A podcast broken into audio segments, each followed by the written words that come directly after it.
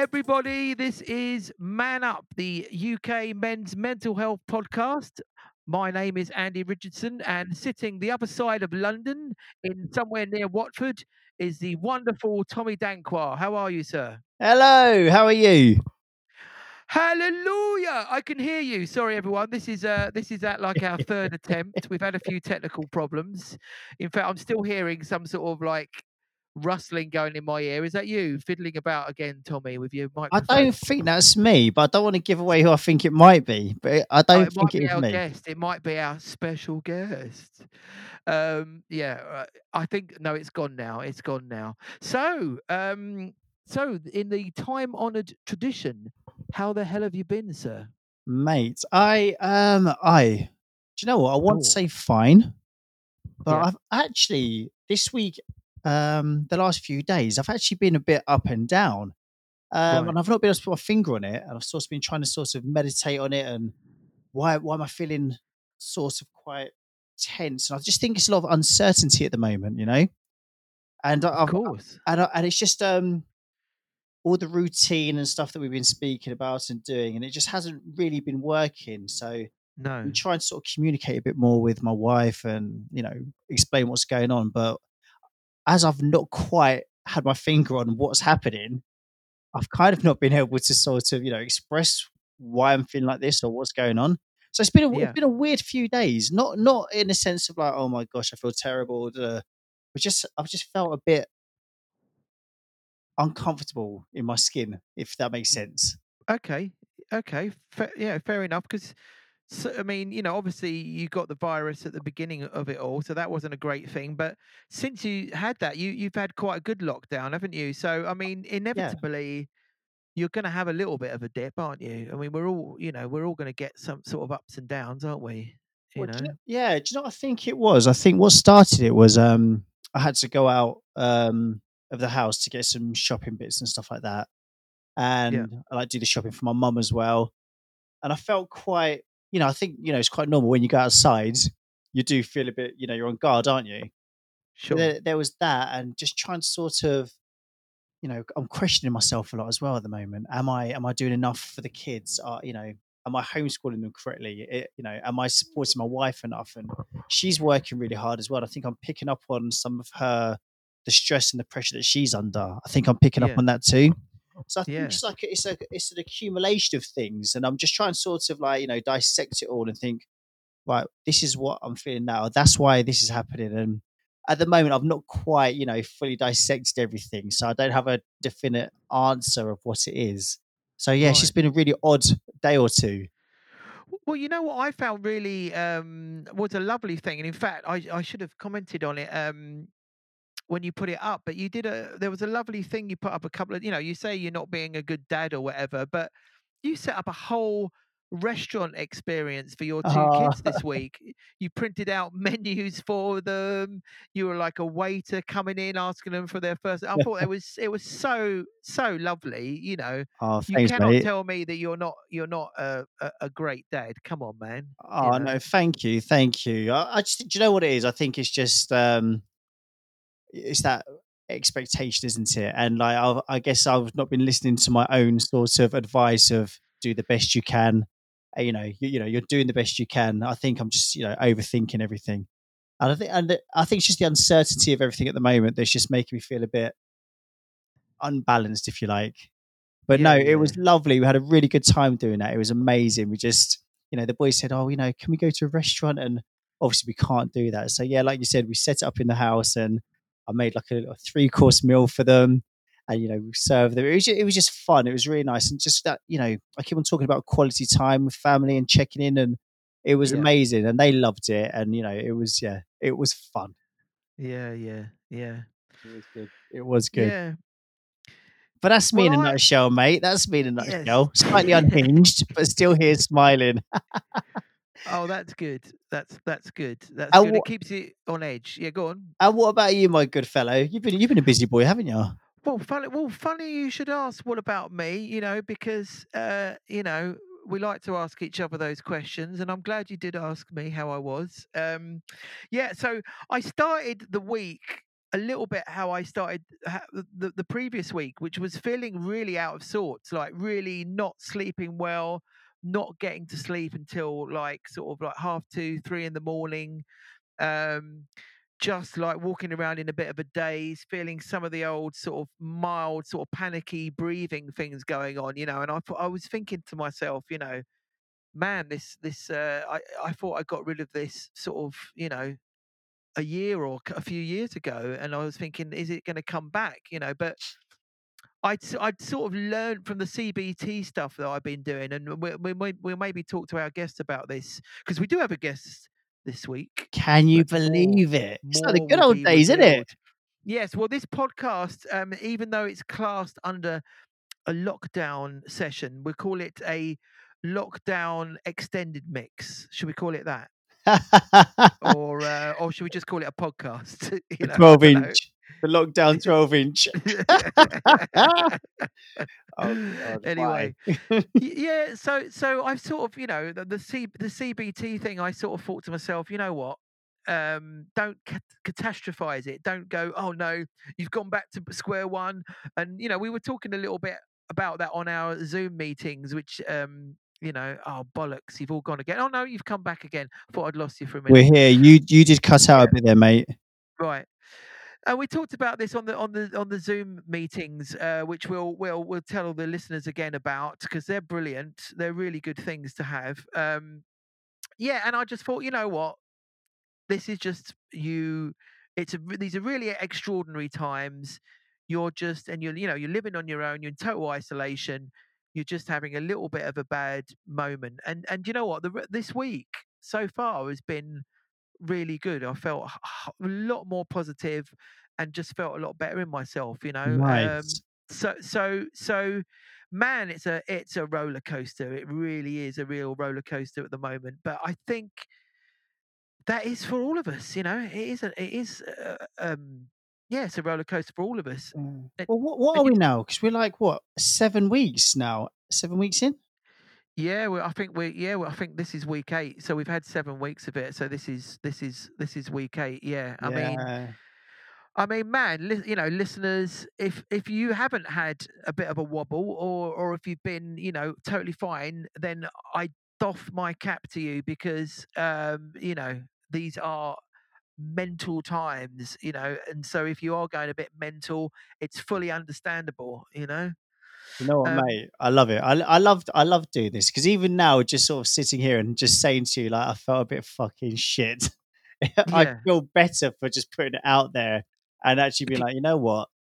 The reality of it is, is yeah, into week Yeah. eight, it's gonna happen, isn't it? You're gonna feel a bit like, Yeah. even if you're like the most strong-minded, like you know, never had a problem in your life, you're gonna be like, fuck, man, I've been in there Yeah. for eight weeks. This is mental. Definitely. And and do you know what? Um, you know, we, so on our Zoom meetings, um, we do have a uh, our guest who's we're about to introduce. He said something really that really sort of resonated with me on the on the on the Zoom meeting uh, because I my particular type of anxiety that I have suffered from is health anxiety. You know, and I said, "Wow, man, you know, I've got health anxiety, and there's a global pandemic. You know, I think I've got the virus all the time. You know." And he and he said, he said, "Well, listen, man, it's health anxiety is is a sort of irrational fear of something." But your fear of the virus is rational, and so it's actually doing you a favor right now because, you know, well, touch wood, I haven't caught the virus yet because I've been very careful, and and you know, just he said, you know, just see it as a blessing, you know, and that really helped me, um, Yeah. big style. Um, He's good, isn't he? him? He's good, isn't he? him? Let's do it. Um, well, okay, here we go because I've written some notes. So now, now, Tommy, you you you know you know Charlie um, quite well, don't you? How do you know? How do you know Charlie? Right, so we were introduced a few years back, well, quite a few years back now, um, by a mutual friend of ours. And instantly, this larger than life, bubbly character just showed up and was just the heart and soul of everything. So funny, so witty, an absolute boy. Um, but just, just you, you, you can't help but just be drawn to him. He's got an amazing energy. And yeah, just gotten like a house on fire. So it was really, really a pleasure to sort of like speak to him about what I was doing. And then as I learned more about him, figured out what he was doing, like the you know mental health sector and stuff like that. Yeah. And it was just like we've been speaking about this for a few years. I was like, look, you need to come on to the podcast and you need to come and talk to people and like, you know, help us out, you know, give us that professional sort of angle. And he was just like, Yeah, definitely. Yeah. But um, yeah. you know, I'll, I'll let him tell a, a bit more about it, but it's finally Yeah. happened. The planets have aligned, and he's here. I want to Yeah, say so- here. He's not so- here, really. He's no, he's not. on he- the Isle of Wight.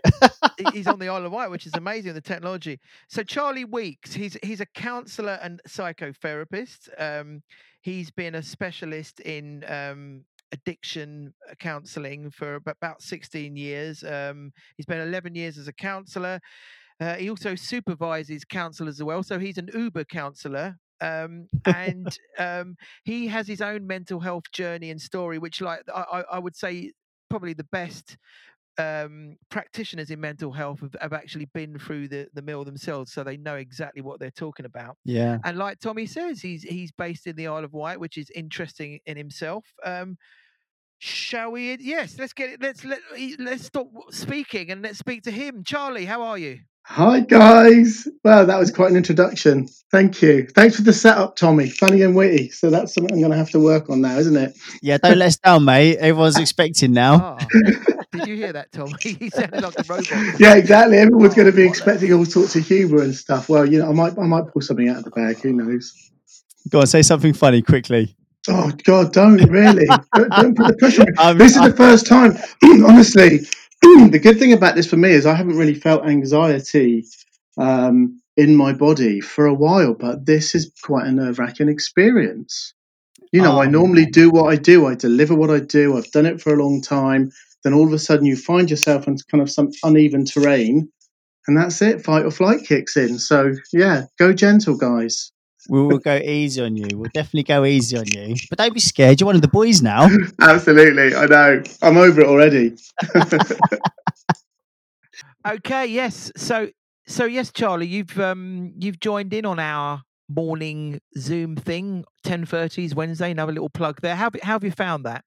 really good actually it was it was so nice to kind of connect with other guys in that group setting kind of just sharing about you know sharing our thoughts and feelings. For for me it's really important to be doing that alongside the work that I do and making sure that I kind of practice what I preach in a way just kind of keeping an eye on my own mental health. So yeah it's been it's been brilliant. I've been trying to hook up with Tommy and yourself for a while to be honest.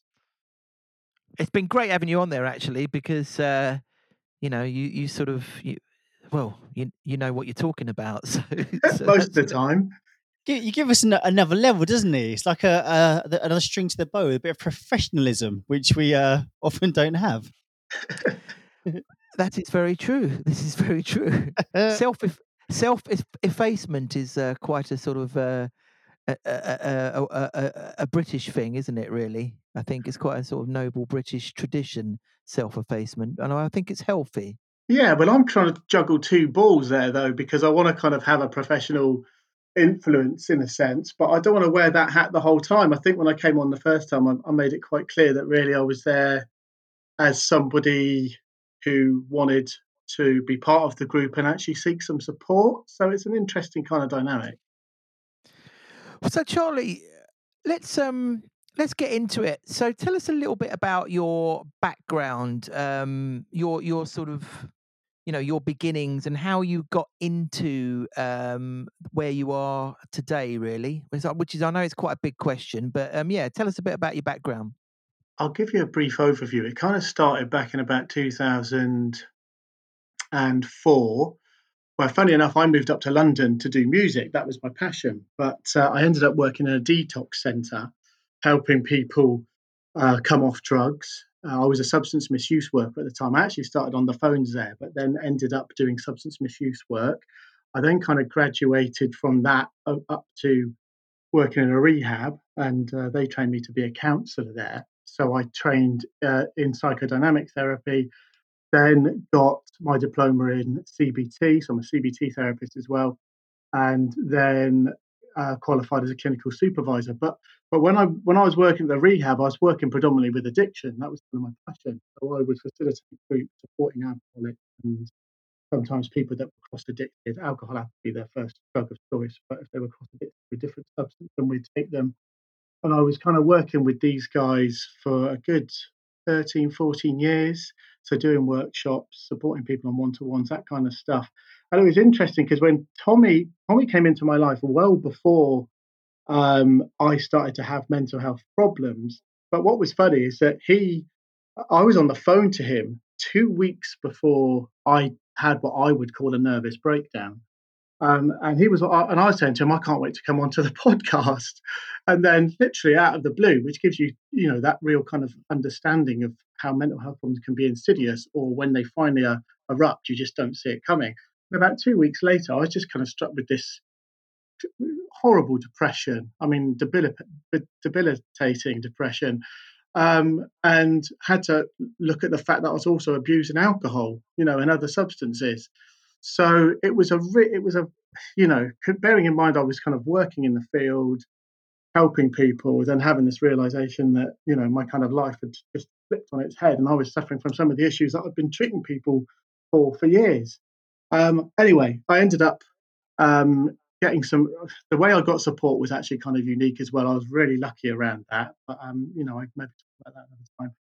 Uh, but I ended up moving to the Isle of Wight and luckily managed to find work through some friends. So now I'm the therapeutic lead at a wellbeing service. So in the end, things kind of worked out, but it was a bit of a bumpy ride. Yeah, and so and so, why substance abuse? Was that why was that a sort of specific interest to you, or was it just something that you sort of fell into initially? Well, was, I had a realization.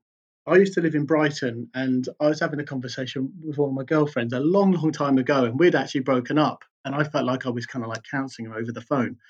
And I was I was about 22, 23 at the time, and I just said to her, "Do you know what? I think my vocation in life is to be a counsellor. I just feel that's what I need to do." I was actually a graphic designer at the time. Um, little did I know that fate would actually guide me towards that as a career. Because when I moved to London to do music, uh, it was just by sheer chance that I ended up working in the detox centre. And then that sent me off on this route to become a therapist. So I never specifically chose to, to I never specifically chose drug and alcohol work. That's kind of where fate directed me.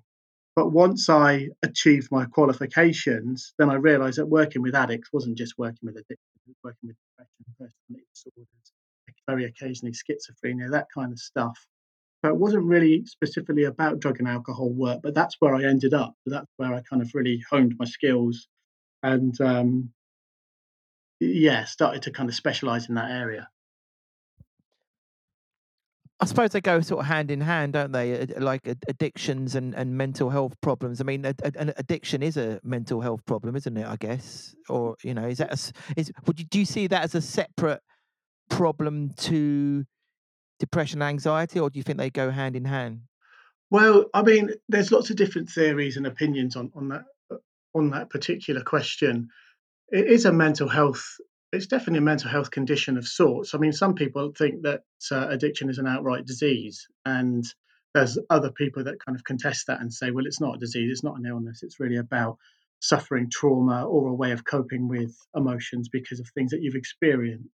So I'm kind of like somewhere in the middle on that point. I do think it's a mental health issue. It takes its toll on your mental health, whatever way you look at it. But it's, you know, addictions are kind of classified specifically as addictions. I've never really met any, when I was treating people in the rehab, it was very rare that someone would come in who was strictly an alcoholic. You know, there was normally something else in their background, or they developed an anxiety disorder on top of their alcohol use, or they were depressed before. Most people are carrying some kind of trauma. I mean, that that's the that's the crux of a lot of people's issues. So it's kind of hard to separate them out. But uh, addiction isn't specifically called a mental health problem because some people would just say no, it's kind of it's, it's an illness, it's a brain disease. Is this where? Yeah, um, you, oh, sorry. Is this where? No, no. I was going to ask you. I was going to say, Tommy, because you've got you've got some uh, good, um, good. You've got some sort of strong views on that because you've sort of dabbled in that area a little bit yourself, haven't you? Well, yeah, but I was thinking more along the lines of um, uh, dual diagnosis because quite often we Yeah. were talking about the um, mental health and the addictions, and often things are missed because of people using and abusing. So the actual mental health problems are not being diagnosed, are they? Because they're not being looked at. So is that still a massive problem that we're seeing? That, I mean, that is nail on the head, really. It's a huge problem because it's kind of chicken and egg as well. And it's confusing for the individual that's suffering because it might be that they were really depressed and they used alcohol to medicate that depression and then got addicted to the alcohol, or it could be that they were drinking. And when they started to recognize they were getting addicted to the alcohol, they started to feel depressed because they knew their life would have to change. So, part of my responsibility, really, when I put my therapeutic hat on, is to help them kind of understand the differences uh, of these issues and how they kind of all interlink. But in but in simple terms, Tommy, yeah, it can be a it can be a really tough road to navigate, you know, because uh, dual diagnosis in itself is is really having to deal with two mental health problems, if you like. Yeah, yeah. Well, I mean, it's you know, I I mean, from experience, as Andy said, because I didn't realize that that was the sort of path I was going down because I was using as a recreational user because I thought it was just the thing that you know we all did, and I was happy to do it. What I didn't realize was it was a real way of masking all the emotions that I just wasn't dealing with. So once, like I said, once the pregnancy happened and I became a father and everything slowed down, that's when everything erupted like a volcano because I wasn't able to mask it or, you know, like, you know, douse it down or, you know, hide it away with alcohol and drugs. So it all came spurting out. It's crazy. So yeah. So you're sorry. No, no, carry on. Yeah, that was it. I was was it. I was just going to say, so you're just left with the raw emotion, which is which is really hard for people to do. It seems it was certainly hard for me to do, and again, you, you know, we've come together to kind of talk about men's mental health or mental health in general. But I mean, we're kind of looking at men in particular, and um, we we are really quite bad at talking about our emotions. You know, that's still a problem in society today. What is that all about? When when is it going to change? Well, I mean, I well, we're I want a doing this, aren't we? we're, doing, we're doing this kind of thing, and I, and I reckon there's quite a lot of this popping up, um, and and there is encouraging signs, I I believe, but but when when it when is it going to change? Yeah. knows? I, I think that we're on the verge of um, maybe a bit of a mental health revolution. There seems to be more people wanting to talk about it. You know, again, we kind of there's celebrities, isn't there, that come forward to talk about mental health. So it feels like we're heading in the right direction. Um, but I think men are always going to be somewhat shackled uh, by by this this phrase is just being overused now, but this kind of toxic masculinity. I mean, I've witnessed it with my own eyes many times, and I've and I've felt it in myself as well. You know, not wanting to be vulnerable, and I and I think until we kind of break the back of that and really make it okay for men to be vulnerable, then we are gonna it's it's going to be a feature in in the human condition. Yeah. Maybe we should just call it uh, gender stereotype rather than toxic masculinity I like that. or or just masculinity. Yeah, just just just we we just feel the need to sort of you know live up to this stereotype that's that's that's there really because you know masculinity in itself doesn't have to be toxic does it i know didn't you get into an argument with someone on on twitter or something tommy about the phrase to- Had, toxic had, masculinity I had some Twitter beef, man. Had some Twitter beef because I heard this term toxic masculinity. I was like, oh, that's good. And you know, the way I sort of interpret it was, you know, men being, you know, over, you know, overcompensating, that sort of thing, you know. And when I sort of said, you go, somebody said to me, and he went mad, oh, toxic masculinity. You wouldn't say toxic gay or toxic. wha-" And I was just like, whoa, slow down, soldier. Like, and this guy went in, and like I had this massive beef. And in the end, I sort of, I had, a, I sort of had a look. I was like, let me look at it again, and you know, we had a conversation. I sort of managed to calm him down a bit. Uh, and I, yeah, so I don't use that phrase anymore. Um, No. and I and I blocked him as well, bastard. yeah, good, good for you. good for you Do you know what I good for mean? The stereotyping's an interesting way of looking at it, though, because there was one thing that uh, used to bother me in the treatment centre, religiously bother me, um, and that was the idea that the men in the treatment centre did think, for some reason, they were more able to deal with some of the dynamics in the group or the dynamics of the treatment center. So, what happens when people are coming off drugs and alcohol? I mean, it's happening all around all the time. It's not specific to people coming off drugs and alcohol, but when they're together, men and women, um, raw as you like, they're off their substances, then they start to kind of develop feelings for one another and they support each other in group. And sometimes it can be romantic or they're physically attracted. And and one of the stereotypes that I just could not stand really is when the men I was working with uh, uh were were always putting themselves out there as okay, yeah, I do fancy that woman, but don't worry about it. It's going to be fine because I'm the man and I'm in control. And really, underneath that facade, there was just a little boy who needed protecting. And I would see that so much, and I'd be like, listen, you need support. You, it's worrying me just how much you're blocking this idea that you have feelings. And this woman could walk all over you. And then you're going to be the one that relapses because you can't manage the emotion. And the amount of times I had to go through that process with guys just to get them to see that they've got the same emotions, that they are vulnerable, was frustrating. Mm. Oh my gosh. Yeah. Step, do you know what I mean? It's like, I'm the man, I'm in control. Yeah. I suppose like, you're at your most you're vulnerable not, as really well, vulnerable. you? Yeah, you are at your most vulnerable if you're sort of like you're trying to get clean. And again, like you said, feeling this emotion, I guess like looking for love in that or that sort of that sort of affection or um, acceptance, I guess, you do sort of put yourself out there. And again, if it goes wrong, that could lead to massive relapse and stuff, couldn't it? Yeah, but that but that's the thing because the the guy the guy in this case is ass- assuming that he's in control of the situation and not really taking care of his own needs. And you know, when I worked with women, and I mean, again, obviously, it's never an exact science, but women would kind of get it, you know, if you said to a woman, well, you don't really know that person, you know, and obviously you couldn't disclose any information you knew about that guy because that would be unprofessional. But sometimes we knew things about them, the, the men in the treatment center or the women in, in the treatment center. And obviously we're trying to guide people um, to focus on their recovery and not get involved in relationship, right? And when you mm. kind of say to one of the ladies there, you know what, you don't really know him very well. You're not you're not really aware of you know the, the behaviors that he might have uh, perpetuated throughout his life. They kind of go yeah that's a good point. But if you say that to uh, you know a man you know that woman could be like a complete heartbreaker for all you know. She might just chew you up and spit you out. What do you think his response is going to be? That won't yeah. happen to me. I'm in control. Yeah. Yeah. Yeah. Yeah.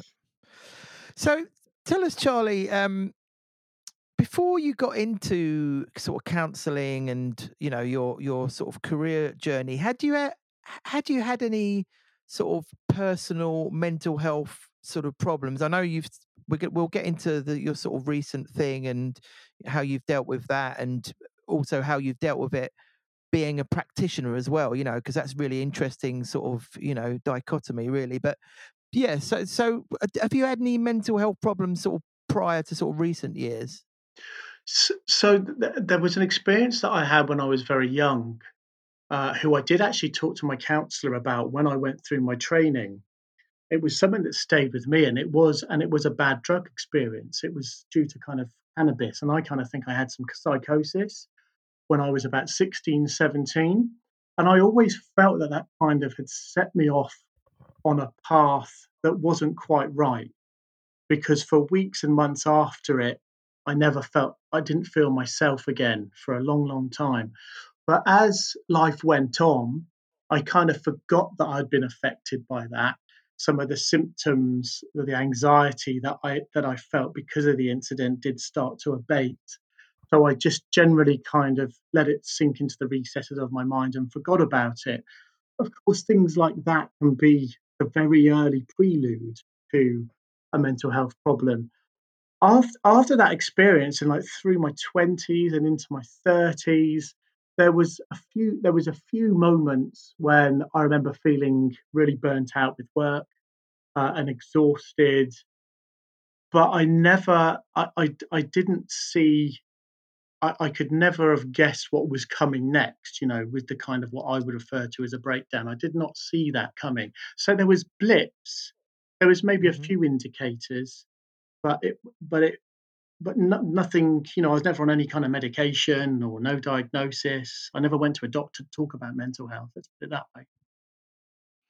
Right. And so this so the the breakdown that you had that led on to sort of depression that came out of the blue it was like a sort of you know there was nothing leading up to it it just happened like that or was there in you know well it's interesting because there's there's, there's two there's two things that are a- absolutely contributing factors. Firstly it was my drinking.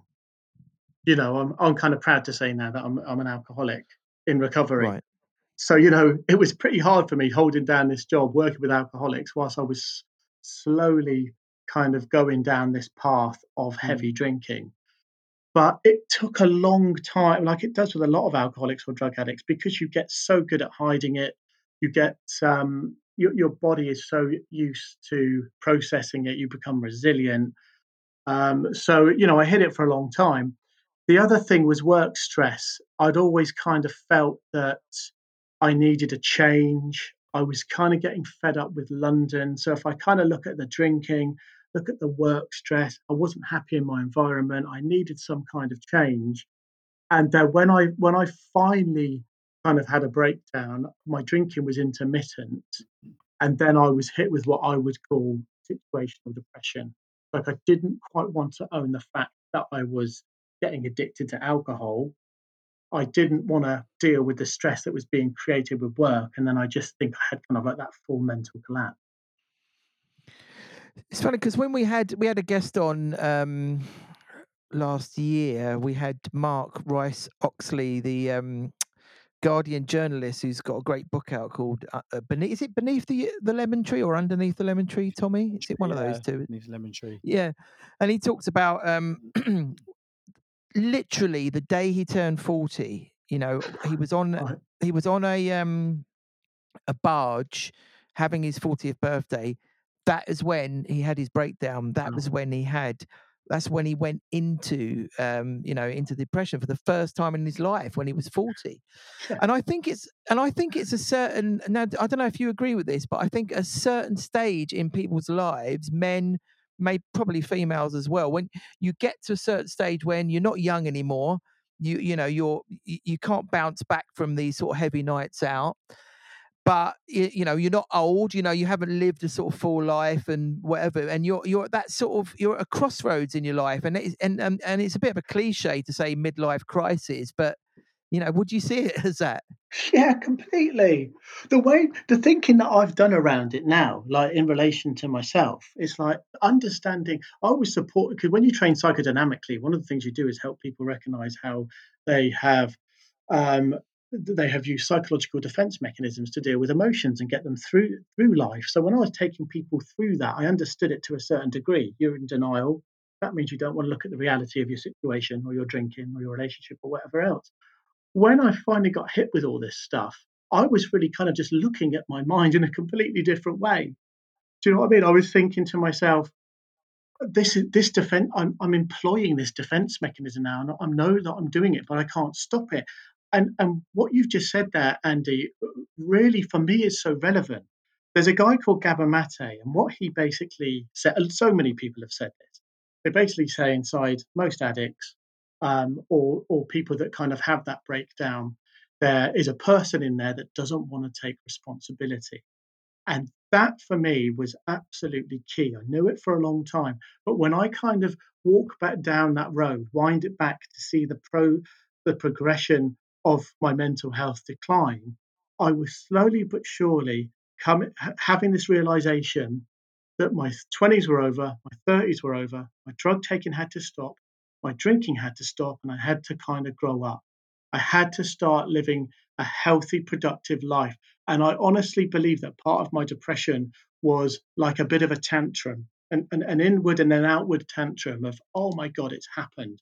And I can't keep this up any longer.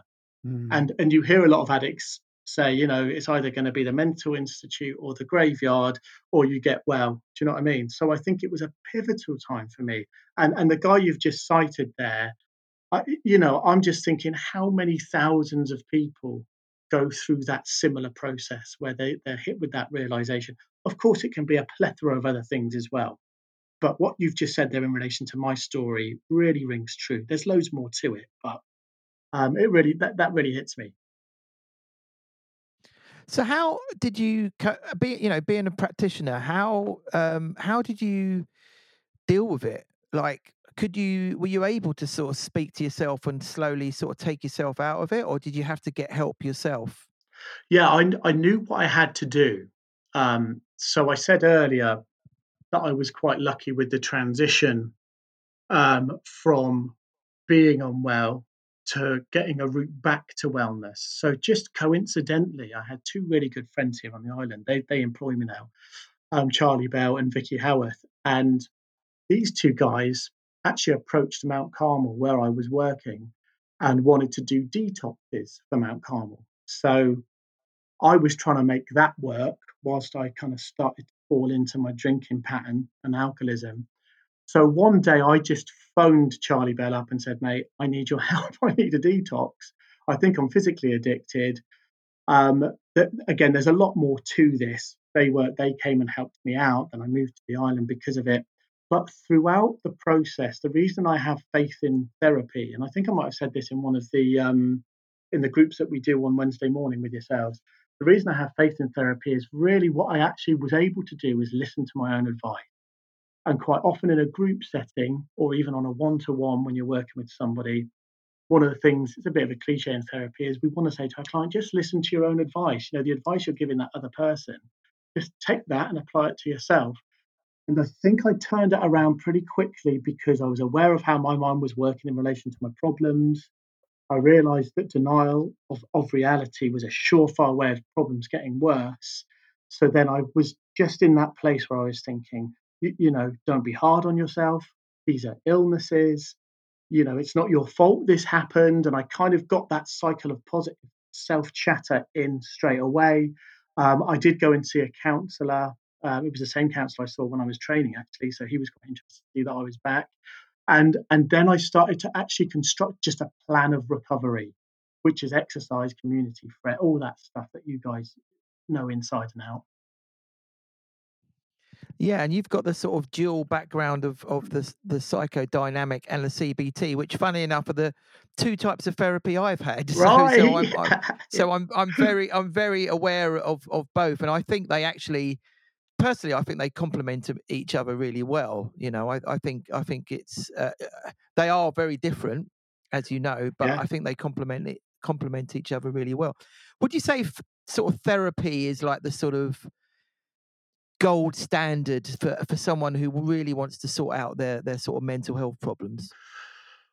I mean, it's in a way I'd say yes to that because I mean currently I work for a well-being service where we support people to live in the here and now because we're kind of limited with how we can work with them.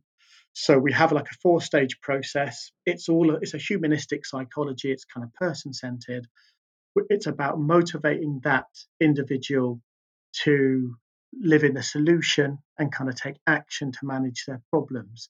So we will we, we quite explicitly say that we won't take them back to look at trauma.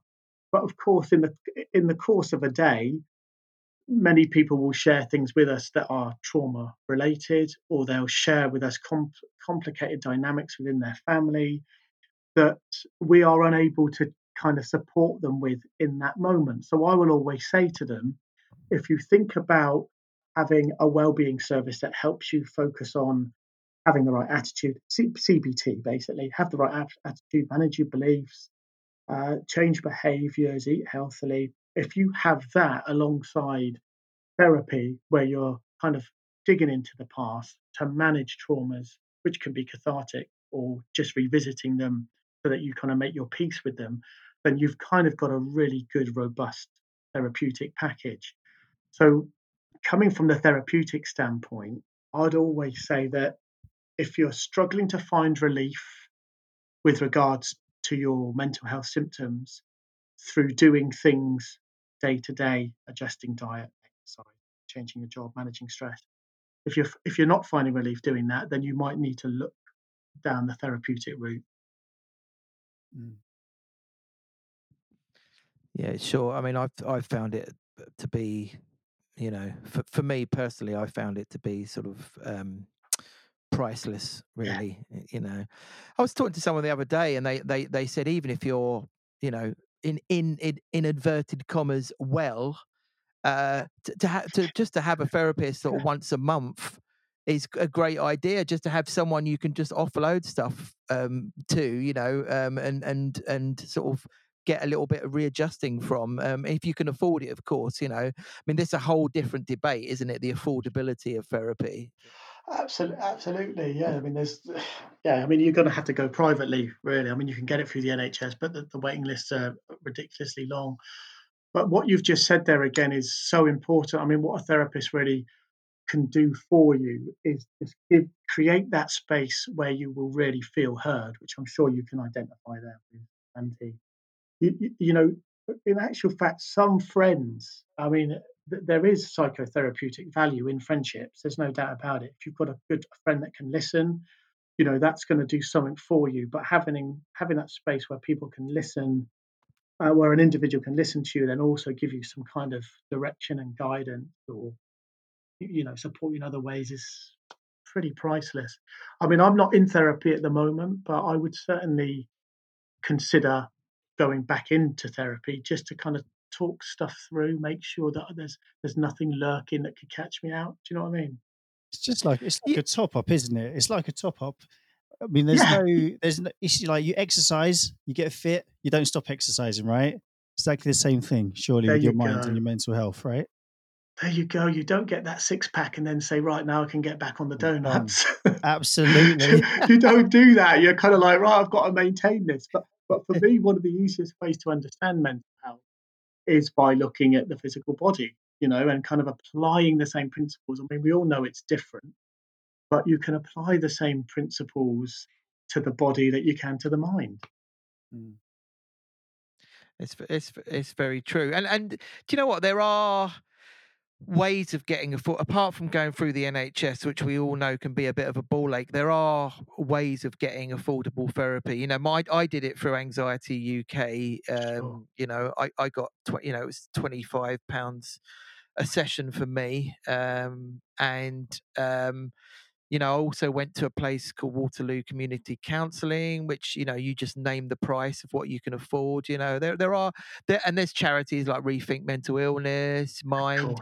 You know, there are there are ways of getting cheap therapy. So you know, I- I mean, hum, yeah, I would say it's not an exclusively sort of rich No, pursuit, is it? No, it's not. And again, like you know, Tommy's just made a, a really good point about physical health. I mean, uh, any single one of us will pay fifty pounds. I mean, I don't know what the going rate is at the moment for a gym membership, right? You'd pay that um, a month, and if you think about it, two therapy sessions or fortnightly therapy sessions is going to come in at the same price. So it is really about recognizing that your mental health, well, for some of us, our mental health has to be taken care of.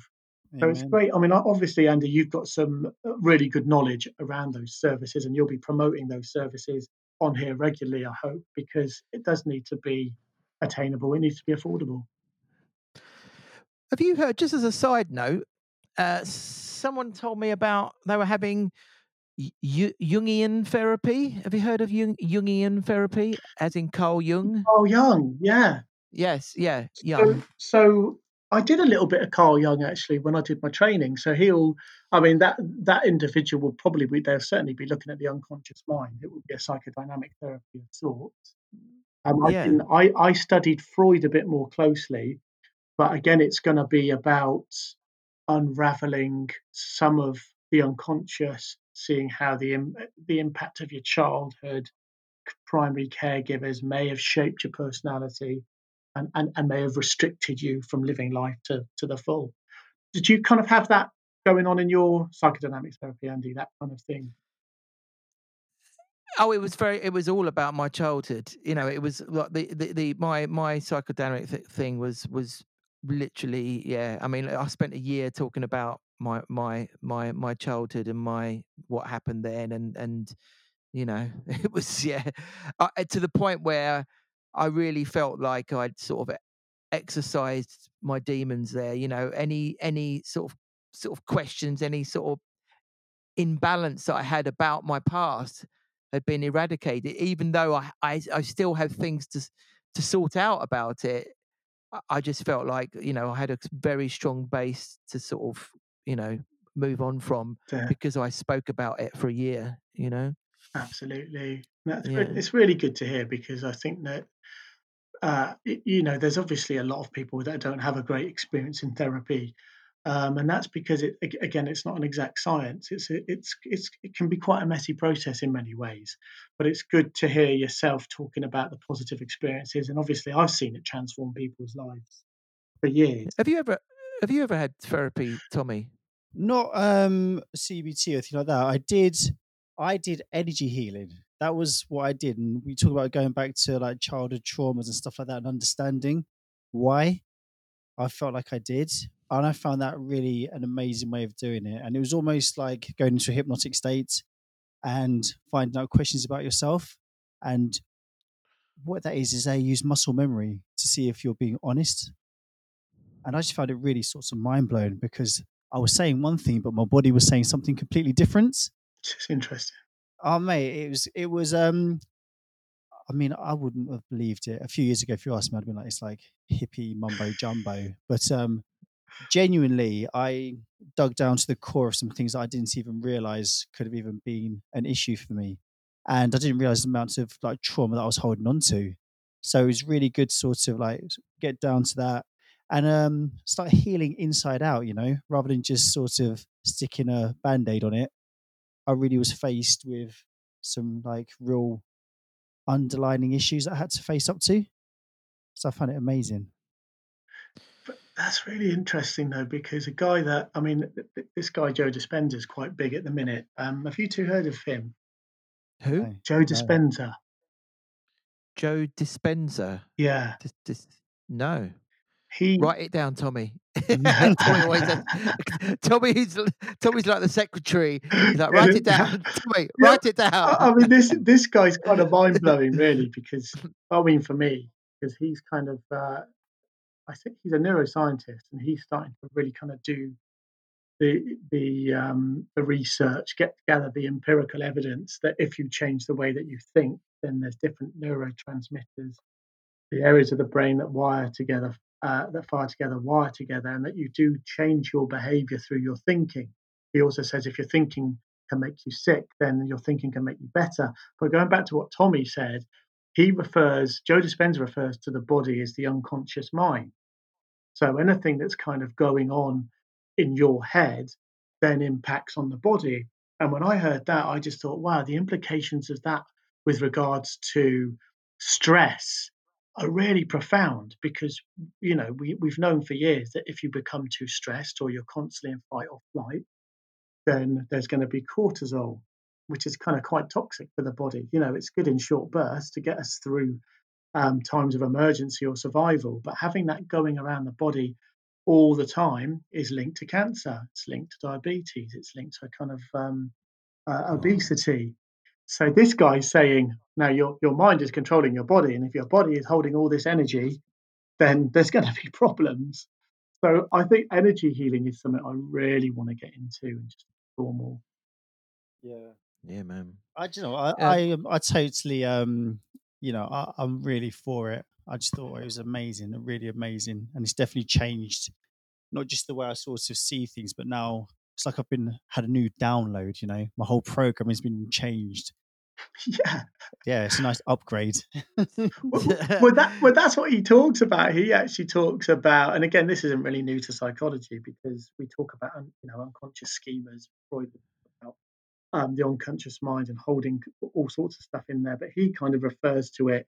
Uh, Joe Dispenza refers to it as a as a program. You know, you've got to change the program, like eject that floppy disk and put a new one in. Mm.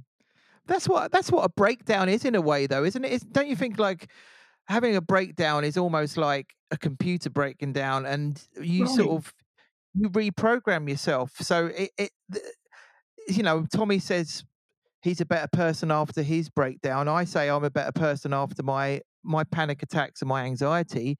I'm sure you say the same about yourself after your breakdown that you feel like you're a better person. I, I was so- having I was having a conversation with my friend the other day, and he said, "How's sobriety going?" And um, I said it's good. You know, I was like, I said I'm still kind of, you know, wearing these new shoes, and it's going to take a bit of time to break in. But the thing that I said next to him, which was absolutely authentic, was, "Do you know what, mate? Funny thing is, when I was laying on my couch drinking whiskey and then started drinking it silly, you know, days on end, um, and even before that happened, when I was just lazing around, I pictured myself as being someone who was really fit, who was really productive, believe it or not, someone that would do podcasts and stuff, right? All those things. So my my breakdown now has kind of launched me into the place that I wanted to be before I had the breakdown, when I was kind of fantasizing about what I could be achieving. Yeah. It's Yeah, yeah. so it's you know, it's just like, okay, it was meant to happen then, was it? Did I have to go through that to finally change? That's the question. Guess you did. Well, That's there you the go. question. That is the question. That- Um, that, you know, that thanks, universe. Put me through all that pain just so I can, you know, get up at a normal time, go for a run and do a job. talking of questions, talking of questions, I think this is over to you now, Tommy. Right, yeah. So um, we did ask um, some of the listeners and people on our social medias if they had any questions. We will be firing them over to you, Charlie. So are you ready? Because we've got a few. I am ready. Now I'm aware we've actually gone. We're, we're quite well into this podcast, so I might do three today, if that's all right. Yeah, I'll try and keep my answers succinct. Okay, amazing. Well, I'll start off with like quite a general because I think I had two or three people have asked this or asked it in a roundabout way. Um, how can I? How do I speak to people or help somebody who I think is going through mental health problems? That's a re- that is a really good question. Um, so, so, so really, there's kind of a, there's two aspects to consider. The, the, the first thing to bear in mind is that if somebody is going through mental health problems, there's not much that you're going to really be able to do to help them per se. I mean, it's not. It, I, I would avoid any advice giving. I would avoid um, that feeling of wanting to fix them um, or, or or collude with them around the problem. Really, the, the the best thing you can do is to just say to them that you are available for them to to call or to meet up, and you will listen because sometimes that's all people need.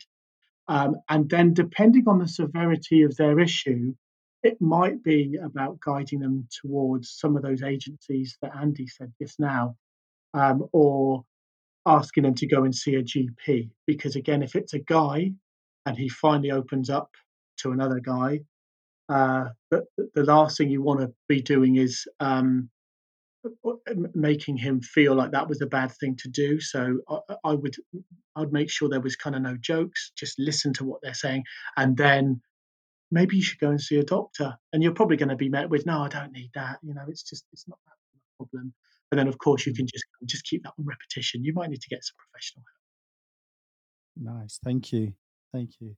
Okay, um, right. This is a good one. Somebody's asking for clarity on what does it mean to be sectioned. What does it mean to be sectioned? Right. So there is um, there is an act basically of law around being sectioned. Um, now it's not my speciality, although I'm working in mental health at the moment. It would normally be one of our nurses that kind of dealt with that.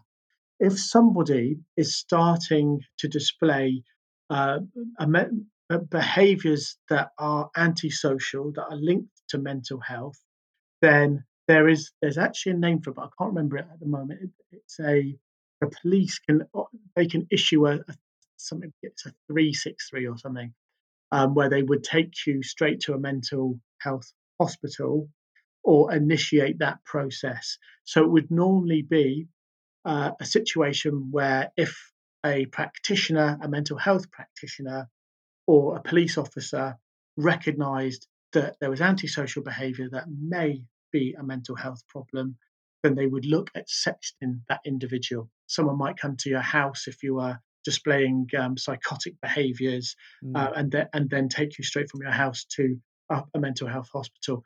So the, the thing about it to bear in mind is that if you become if you are sectioned, you are going to be taken to a mental health facility and then the doctors will decide what the best course of action is for you. Amazing. So I The, think, the um, nurses where I work have the power. I'm, I'm a counsellor and therapist, so I don't have the power to do this, but they have the power to assess somebody. And if they believe that person was a danger to themselves or somebody else, or in a or in a very heightened state of, of a mental health symptom, then they could section that person. Amazing. Um, could you uh, maybe just give us a bit of clarity? Because what I do see a lot on some of the questions that get asked, people have this real fear of being sectioned in mental, you know, mental health wards because I think they've seen the movies, the asylums and stuff like that. Yeah. I mean, have have like modern sort of facilities changed, or is it really what people are fearing? Uh, yeah, I mean, there's it, it's it's really. I mean, again, if you if you think about if you think about mental health and you think about some of the kind of more undesirable symptoms, like having a psychotic episode or becoming becoming violent, or you know going catatonic or something, so you just kind of uh, you have inertia, so you can't move any of that stuff needs to be treated in a hospital setting. And I, and I said earlier on the cast that I think, you know, if you look at mental health like physical health, then it helps you kind of understand the process a bit better. Again, if you had a serious physical problem, you wouldn't necessarily just want to wait to go to your GP and you wouldn't necessarily just want to ride it out at home. You'd want to go to a hospital. Yeah Yeah. let's say you've got blood pouring out your leg or something.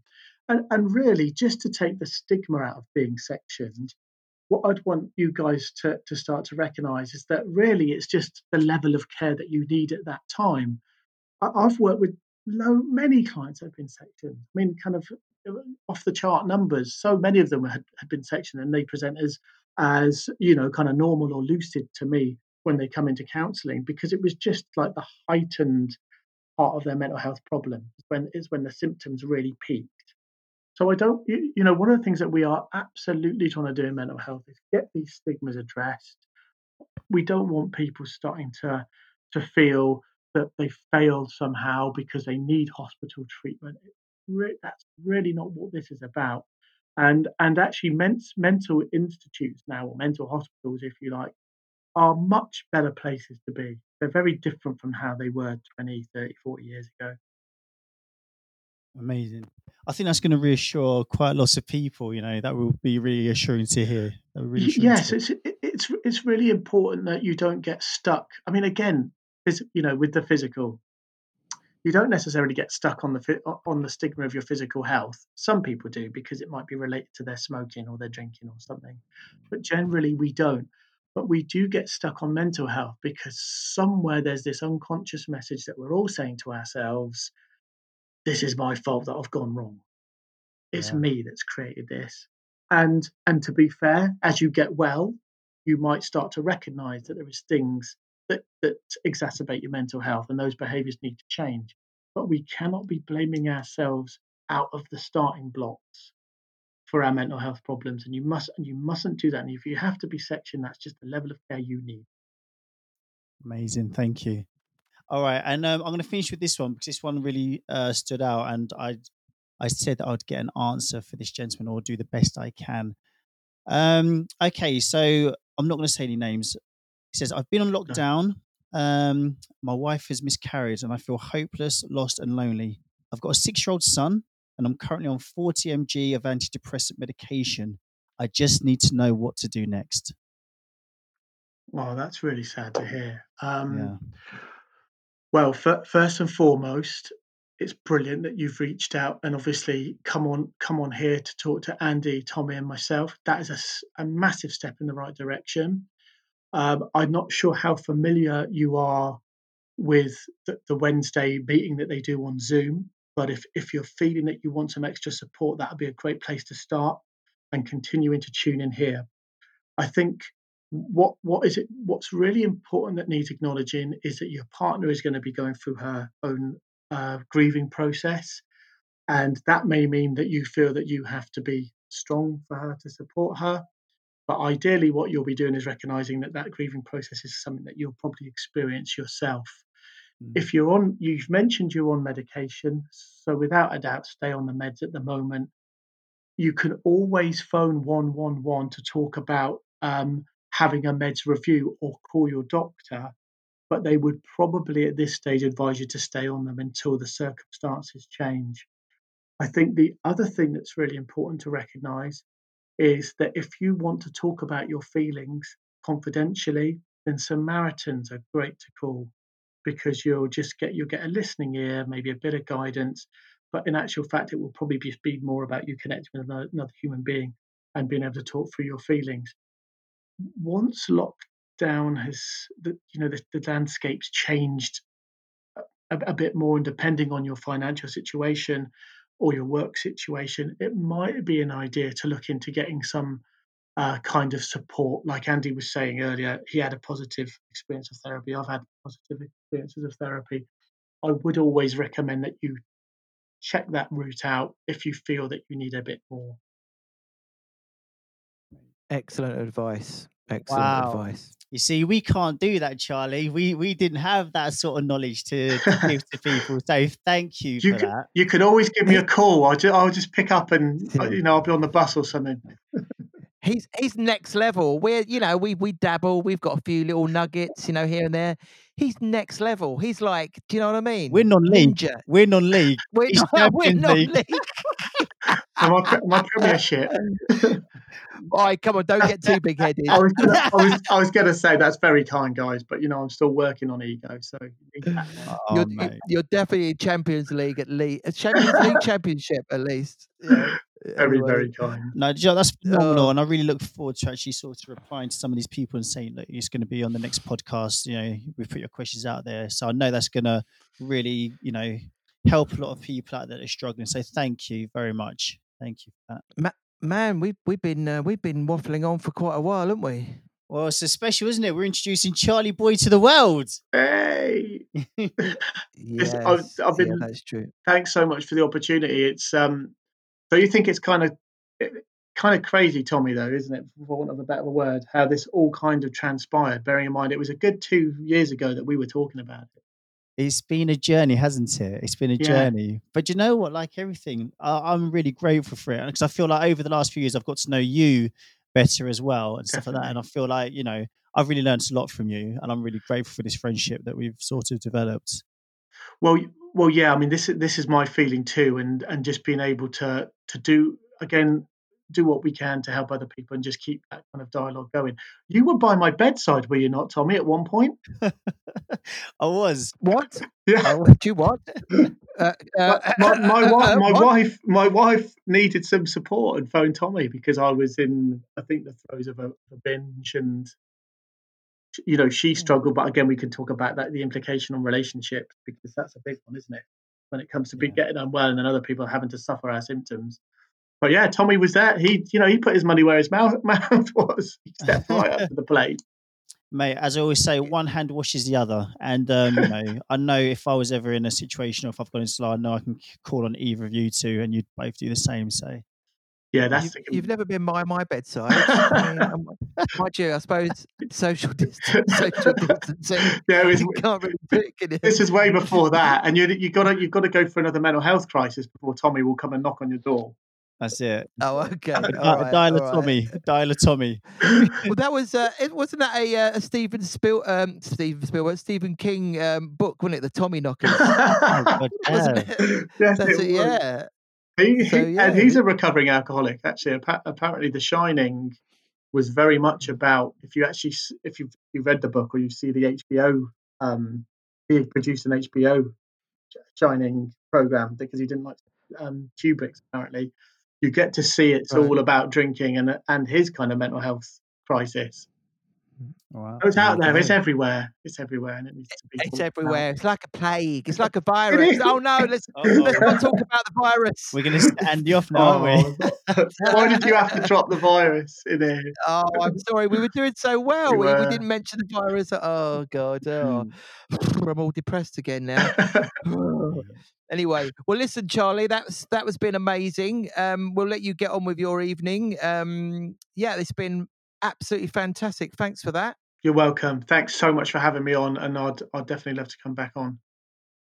So We yeah, look forward to it, thank- mate. just thanks for the opportunity. Really, really good to just be able to keep talking about these things. Hundred percent, hundred percent. All right. All right. Thanks for listening, everyone. Cheerio. We'll speak speak to you next time. Bye-bye. Bye.